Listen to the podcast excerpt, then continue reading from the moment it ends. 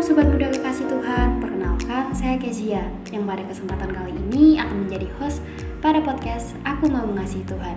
Tentunya Sobat Muda sudah sering mengikuti setiap episode dari podcast ini kan? Podcast yang dibuat oleh Wonogiri Student Revival atau WSR ini mengajak Sobat Muda untuk belajar mengasihi Tuhan. Podcast ini akan rilis setiap hari Jumat jam 3 sore. Jadi, setiaplah mengikuti setiap episodenya ya.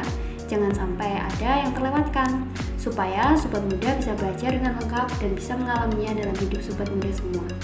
Oke sobat muda semua, sekarang kita akan ngobrol-ngobrol lewat segmen BTW, Bincang-Bincang Teman Weekend. Pada BTW kali ini, saya tidak sendirian. Saya akan berbincang-bincang dengan tamu spesial untuk bisa belajar bersama. Siapakah tamu spesial kita kali ini? Jangan ke mana-mana, stay tune terus di sini ya.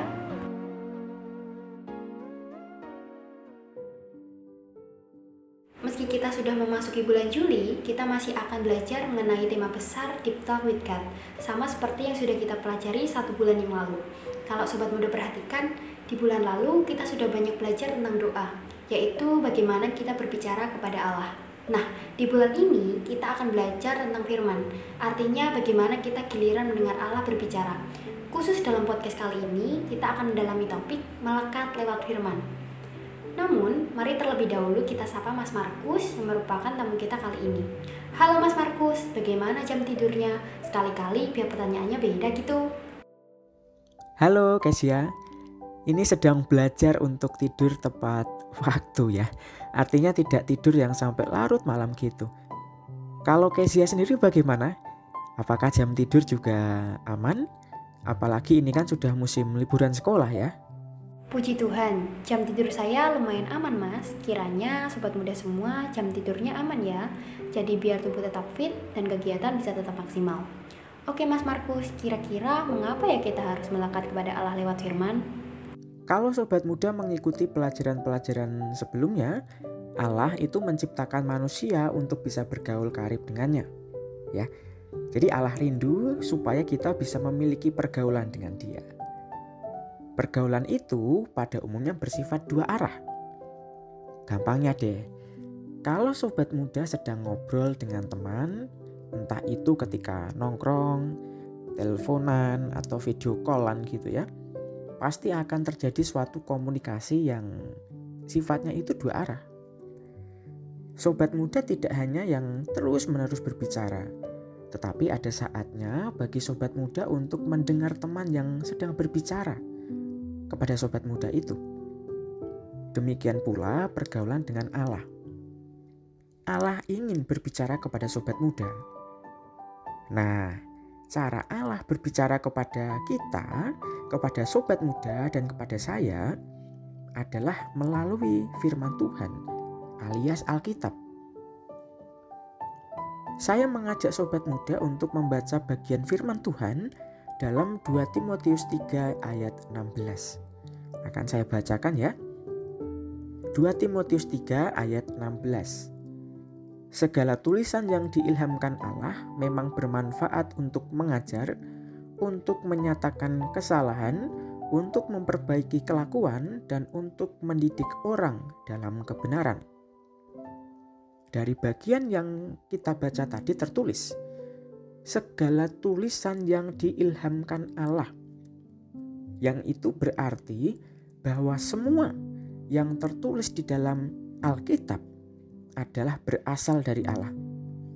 Dengan kata lain, firman Allah merupakan isi hati, pikiran, serta kehendak dari Allah sendiri. Jadi, sobat muda, kalau kita ingin bisa mendengar suara Allah, maka kita pun juga harus mau untuk membaca, menyelidiki, serta merenungkan Alkitab dong.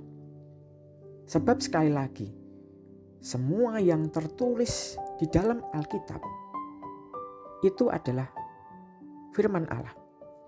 Alkitab adalah firman Allah. Allah rindu berbicara kepada kita. Tapi pertanyaannya adalah, apakah kita pun juga rindu untuk mendengar Allah berbicara?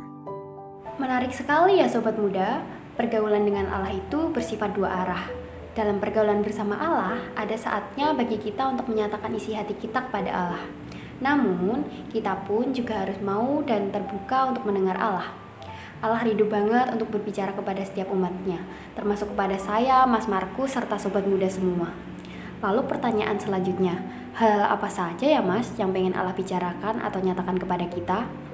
Sebenarnya jawaban atas pertanyaan Kesia itu sudah cukup terwakili ya dalam ayat yang kita baca dari 2 Timotius 3 ayat 16 tadi. Coba akan saya bacakan lagi bagian yang kedua dari ayat tersebut. Untuk mengajar, untuk menyatakan kesalahan, untuk memperbaiki kelakuan, dan untuk mendidik orang dalam kebenaran. Jadi perkataan-perkataan yang ingin disampaikan oleh Allah kepada kita Bentuknya itu pertama bisa berupa ajaran. Dua, pernyataan atas suatu kesalahan atau dosa yang kita lakukan. Jadi sifatnya bisa berupa teguran gitu ya. Lalu yang ketiga bisa berupa perbaikan atas kelakuan. Ya. Jadi supaya kita itu bisa berbalik dari yang salah kepada yang benar jadi mungkin sifatnya bisa berupa perintah. Lalu yang keempat, bentuknya itu bisa berupa suatu didikan untuk membentuk kita supaya bisa hidup seturut dengan apa yang Allah mau. Jadi saya akan memberikan contoh ya. Ya, semisal ada seseorang yang baru saja mencontek. Beberapa hari setelahnya, dia membaca Alkitab dan menemukan teks dari 1 Yohanes 1 ayat 9 yang bunyinya itu seperti ini. Jika kita mengaku dosa kita, maka ia adalah setia dan adil, sehingga ia akan mengampuni segala dosa kita dan menyucikan kita dari segala kejahatan. Kemudian orang ini pun segera ingat dan menyadari peristiwa ya, di mana ia mencontek gitu ya. Pada akhirnya dia mengakui di hadapan Tuhan secara pribadi bahwa tindakannya itu keliru, tindakannya itu salah, tindakannya itu dosa. Dengan kata lain, berarti firman Tuhan yang dibaca oleh orang ini menjadi teguran bagi dia. Itu. Contohnya seperti itu.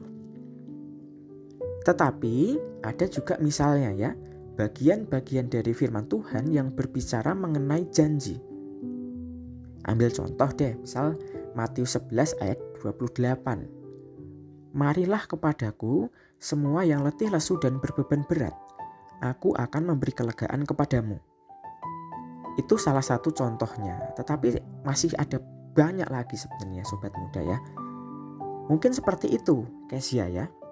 Allah kita luar biasa sekali ya sobat muda. Dia yang kuasanya tidak terbatas itu ingin berbicara banyak kepada kita, entah dalam bentuk ajaran, teguran, perintah, didikan, hingga janji. Tapi pertanyaannya mas, bagaimana cara praktis bagi kita untuk mendengar Allah lewat firman Tuhan? Jawaban lengkap atas pertanyaan itu sebenarnya bisa teman-teman dapat dalam beberapa episode podcast setelah ini ya. Namun, tidak ada salahnya juga untuk sedikit spoiler. Jadi, cara kita untuk mendengar Allah berbicara lewat firman Tuhan sekurang-kurangnya bisa dilakukan melalui tiga kegiatan ini. Yang pertama adalah Bible reading atau pembacaan Alkitab, yaitu suatu bentuk kegiatan membaca Alkitab yang dilakukan secara teratur setiap hari. Ya, jadi bisa dua pasal, tiga pasal, lima pasal begitu ya misalnya.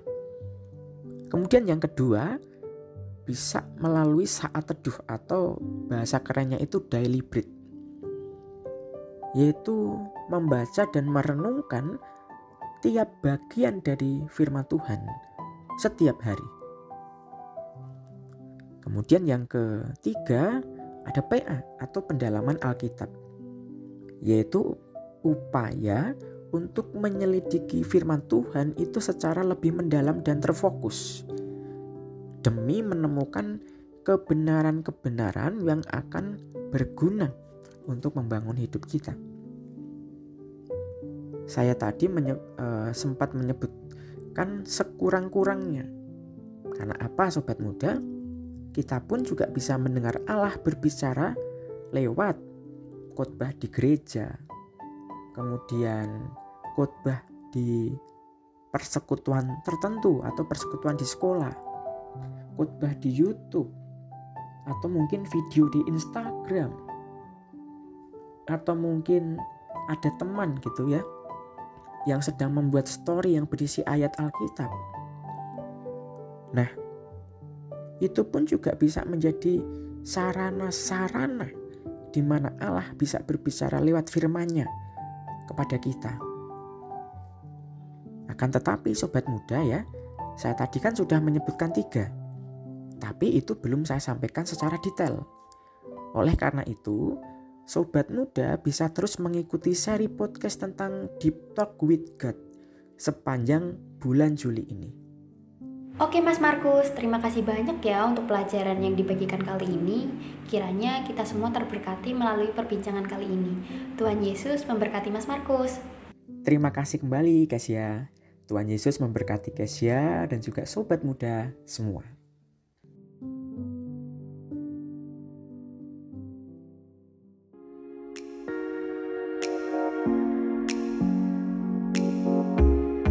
Sobat muda kasih Tuhan, senang sekali ya hari ini kita bisa belajar bersama lewat bincang-bincang teman weekend. Sobat muda jangan sampai terlewatkan untuk mendengarkan bincang-bincang teman weekend minggu depan ya. Minggu depan kita akan belajar lanjutan mengenai Deep Talk with God ini. Tentunya bincang-bincang minggu depan tidak kalah seru untuk kita pelajari dan kita alami bersama. Kalau ada sobat muda yang ingin berdiskusi, bertanya, memberi masukan, boleh deh sobat muda sampaikan lewat Instagram WSR di @wstudentrevival. Oke, sekian podcast kali ini. Gabung lagi minggu depan ya. Tuhan Yesus memberkati.